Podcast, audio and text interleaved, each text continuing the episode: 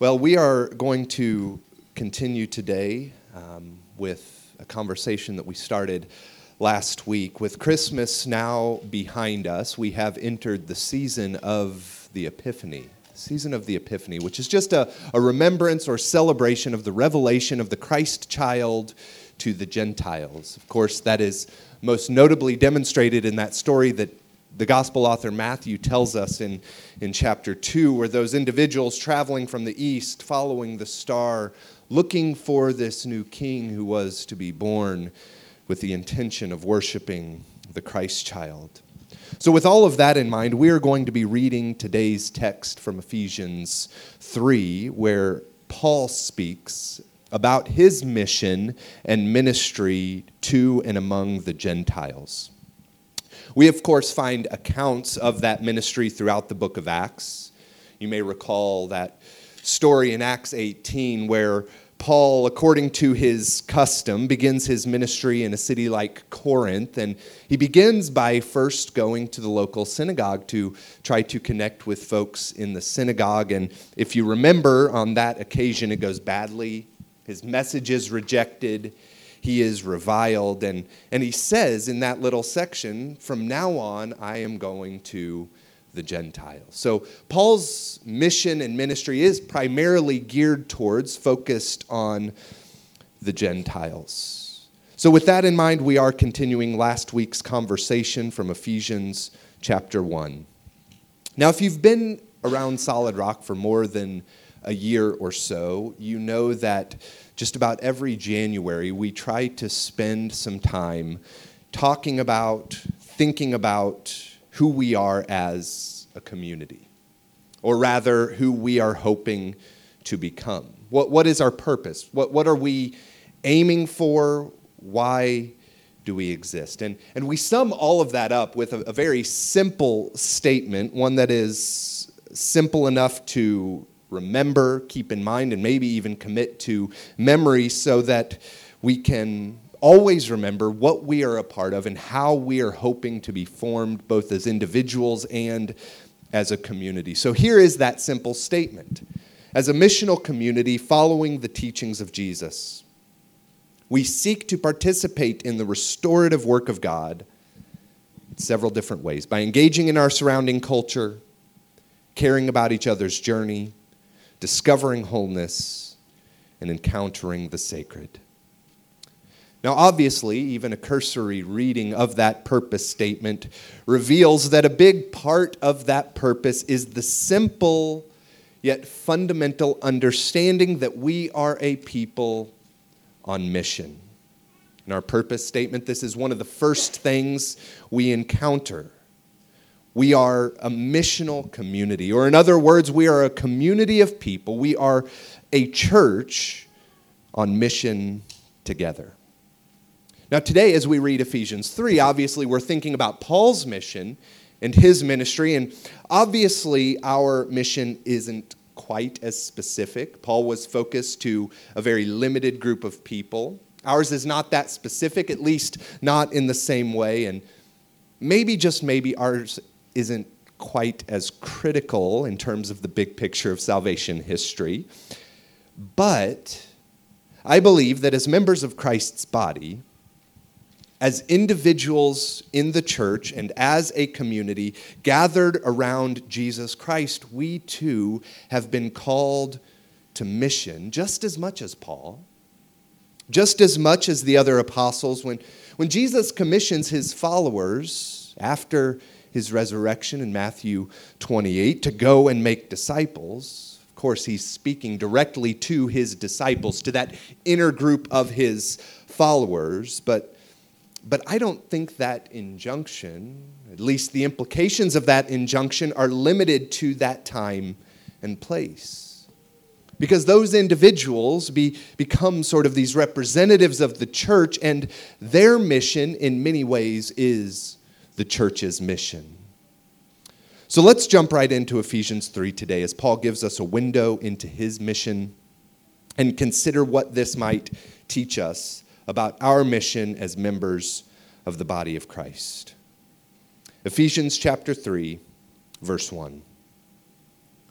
For this reason, I, Paul, a prisoner of Christ Jesus, on behalf of you Gentiles, assuming that you have heard of the stewardship of God's grace that was given to me for you, how the mystery was made known to me by revelation, as I have written briefly. When you read this, you can perceive my insight into the mystery of Christ, which was not made known to the sons of men in other generations, as it has now been revealed to his holy apostles and prophets by the Spirit. This mystery is that the Gentiles are fellow heirs, members of the same body, and partakers of the promise in Christ Jesus through the gospel.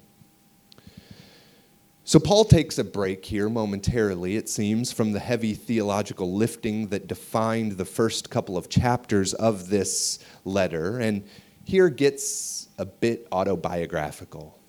So let me tell you a little bit about myself. And, and really, in telling us more about himself, he is pointing to some incredible realities about the church at large.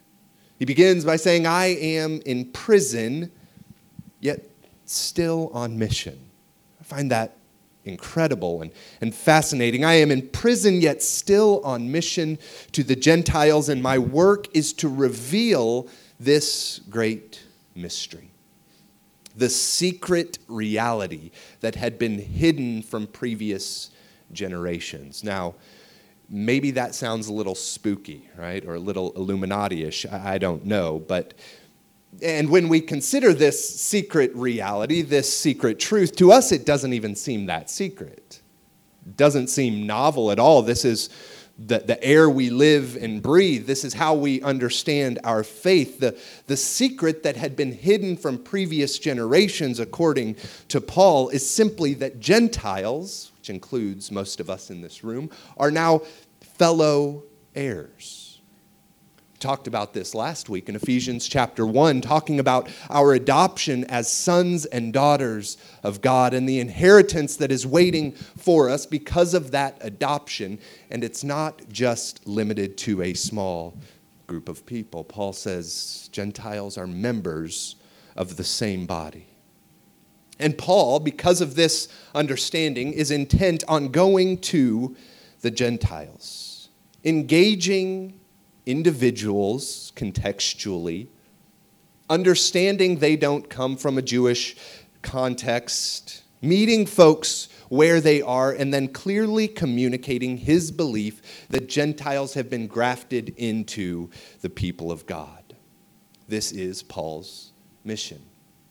And in some ways, our mission as the church now, at least part of that mission is quite similar. A big part of our mission as the church and as individuals comprising this community is to publicly demonstrate and communicate clearly these same plans and purposes of God.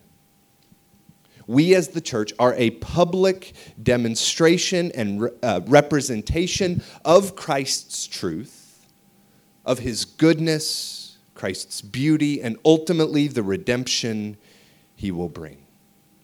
And if we first understand our mission through this lens, truly everything in our lives has missional implications.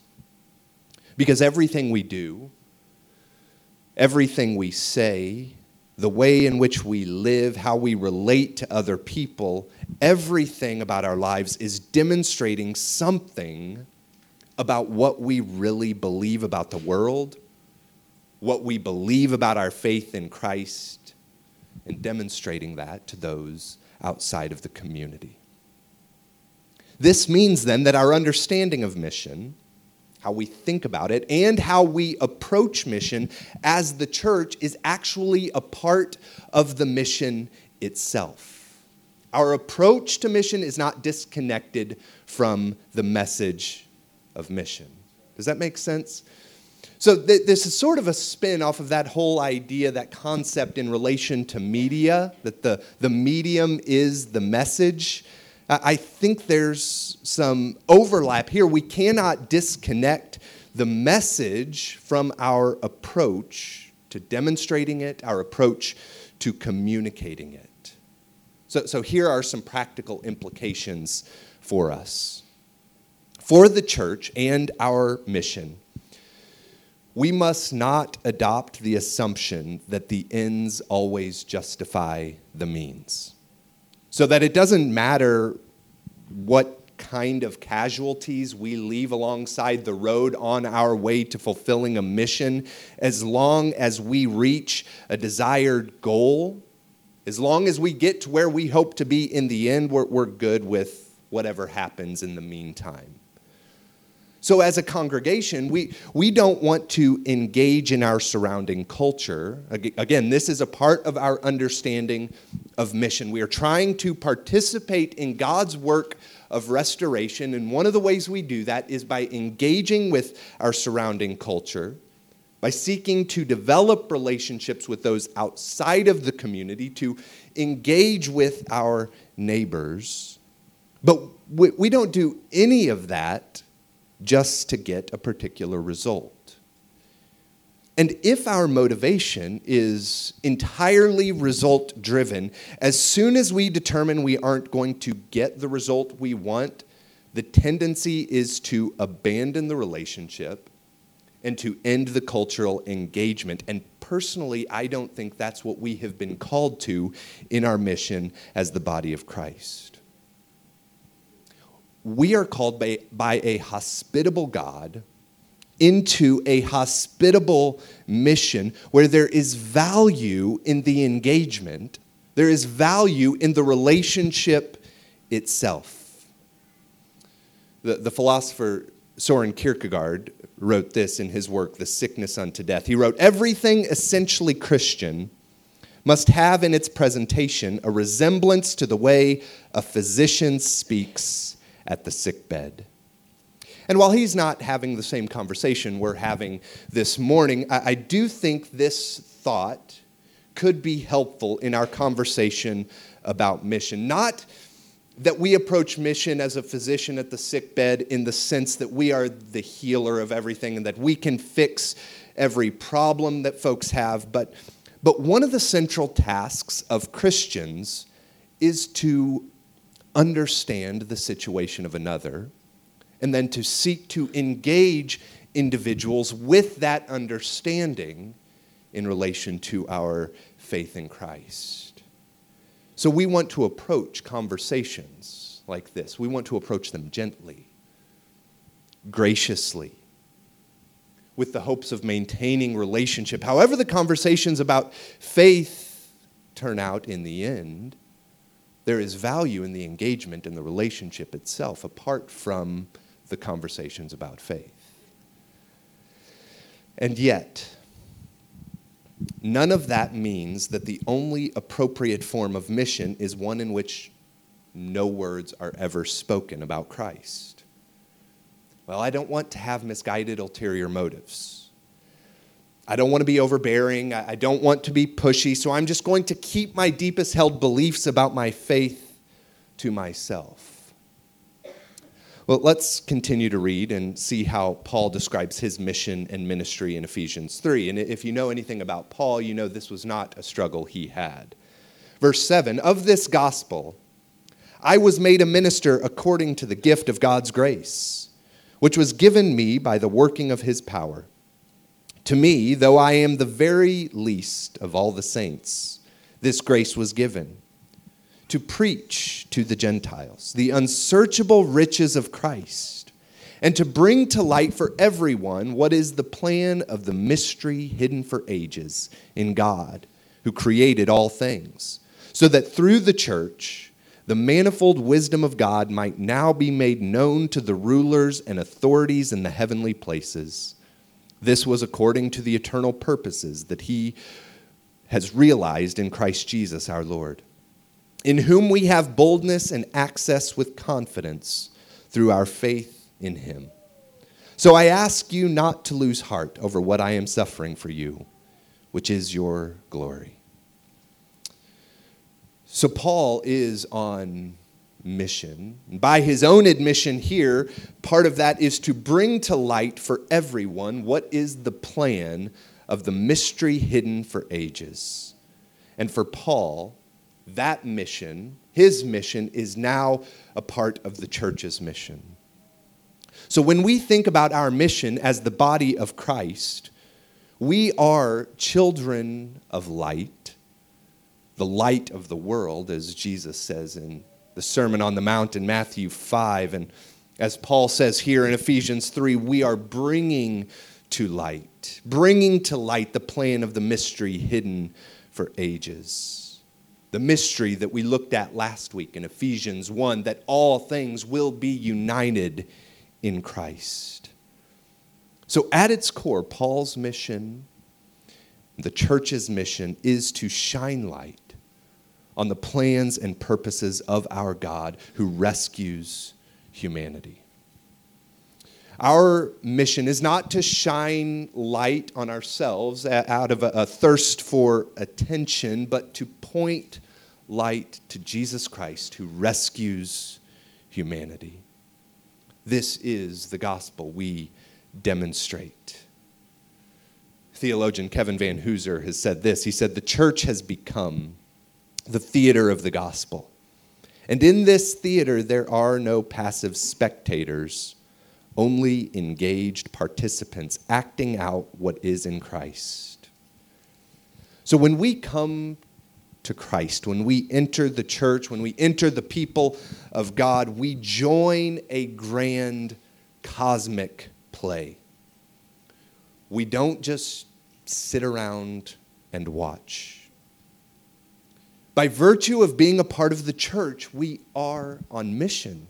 We, we don't have an option in this. When we enter the community, we join a people who have a mission. And maybe you're thinking, well, that's great for Paul. He had a mission, and that's fine. Or maybe even that's fine for you, Matt. You're a pastor, for goodness sake. I'm not a preacher, so I, am going to leave that to you. And I'm just going to try to live my life like Jesus. And to be honest, that, that's actually a great place to start. Or, or maybe you're thinking, I don't even like to think about my faith in terms of propositional truths. I, I'm not a theologian, I'm just a follower of Jesus. And that too is fair because, of course, our hope as followers of Jesus is not in propositions about Christ, but our hope is in the person of Jesus Christ. But, but I don't think those are, are necessarily set in contradiction to one another. Again, Vanhoozer went on to say this he said, Jesus is a person, not a proposition. However, language is the means the Spirit uses to enable the gospel to become the all encompassing framework that allows disciples not only to think, but also to situate themselves in relation to the truth, goodness, and beauty of what is in Christ. So there's a popular statement We've talked about it at times before, I think. It, you, will hear it in, the church. And it's this something along the lines of preach the gospel at all times, right? But when necessary, use words. Often attributed to St. Francis, although you, you can't find it in his writings or in his sermons, but he did say things like make sure that what you're speaking lines up with how you're living, how you're acting, which is of course, a point that is worth hearing for all of us. But, but unfortunately, in my estimation, we have at times latched on to that idea that words are a poor replacement for when it comes to communicating the gospel. Words are a poor replacement for how we live. And in many ways, it is true, as the old saying goes, that actions speak louder than words. I, I, get that and I affirm that, but, but, but I don't think that dichotomy between speech and action is necessary, and I don't think it's altogether helpful in the conversation about mission. Actions, how we go about demonstrating our faith, of course, I think that's the correct place to start as we think about our mission, we, we don't always arrive onto the scene and talking nonstop, making sure that we are heard.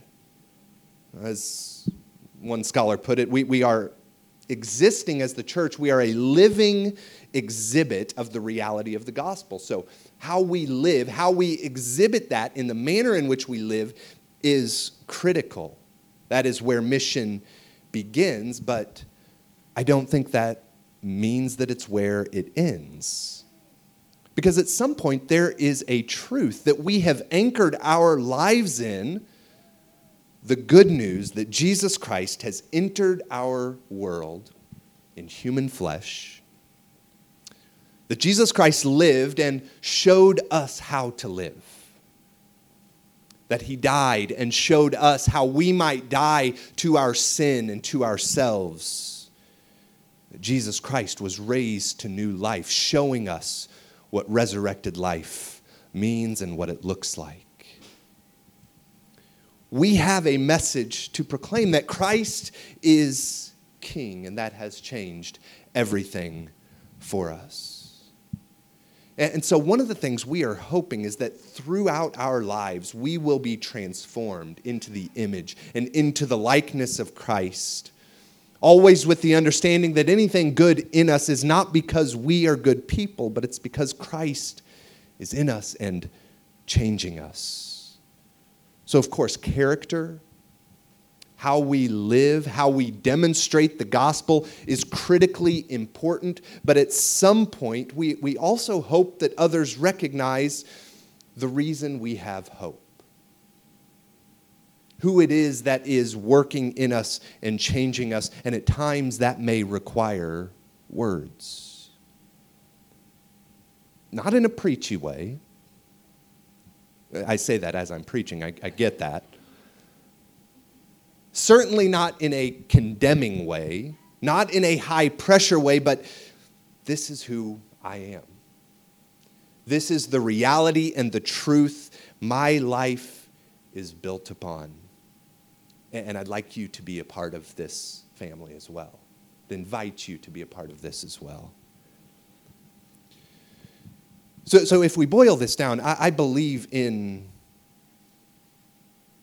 a mission of demonstration and words. We, we demonstrate, and then at times we speak. I don't think the two are necessarily competing, as though only one of those, either our words or our actions, is ultimately the symbol of faithfulness in mission. And if only one of those is the proper path to faith, well, then the other can be discarded. And, and I'm hoping to say, no, we, we, we can and should do both. We, we act, we demonstrate, we live in a particular way, and then at times, as the Spirit leads, we speak. This is who we are. We are a part of the community gathered around Christ, and that community is on mission. Now, those conversations that we may inevitably have, that speech, probably won't be heard if there's not something compelling about the way we're living. Or, or even worse, if what we're saying is directly contradicting the way we live. So it is both and. This is who we are. This is how we live. This is how we understand and approach life. And it's all because of Jesus. Because Jesus lived, died, and was raised to life. This is our hope. And we'd like to extend an opportunity for you to become a part of the family. It's not about coercing or forcing or withdrawing kindness if a decision is not made. Our, our engagement with culture, our, our friendship is not a carrot that we dangle in front of people with hopes of snatching them up. And, and if we understand mission in, in that way, we, we probably need to start over. We, we have been called by a relational God who, not out of need or not to get something, but simply out of his own hospitable nature, created humanity.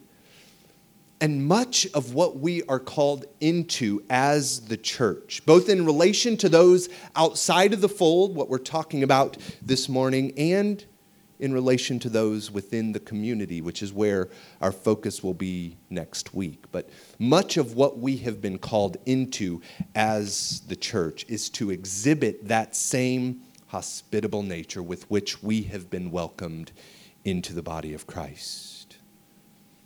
Talk more about this next week, but at this time, if you'd stand as we prepare to come to the table and respond in faith to our God who is inviting us, welcoming, expressing hospitality. And I think this table is an incredible symbol of that welcome and of that hospitality. But as we respond to the invitation of Christ to, to meet him in this meal, we also understand that when we respond positively to that invitation, we are then called into a mission to extend, to expand our reach, that we too are to demonstrate that same hospitality with which we have been welcomed. Let's pray as we prepare to come to the table. Lucas, if you'd join me as we prepare the elements. Gracious Lord, drawing the Magi to worship Jesus procures for us your wide mercy. Now we see how in Jesus you have gone public with your generous promises for all people. Forgive our easily narrowed hearts and equip us with widened imaginations to promiscuously proclaim the promise of the gospel to every culture, nation, and people. Amen. Amen. Would you join us at the table this morning as we respond to the invitation of Christ? It is not our invitation to extend, it is Christ offering his invitation. Would you join us?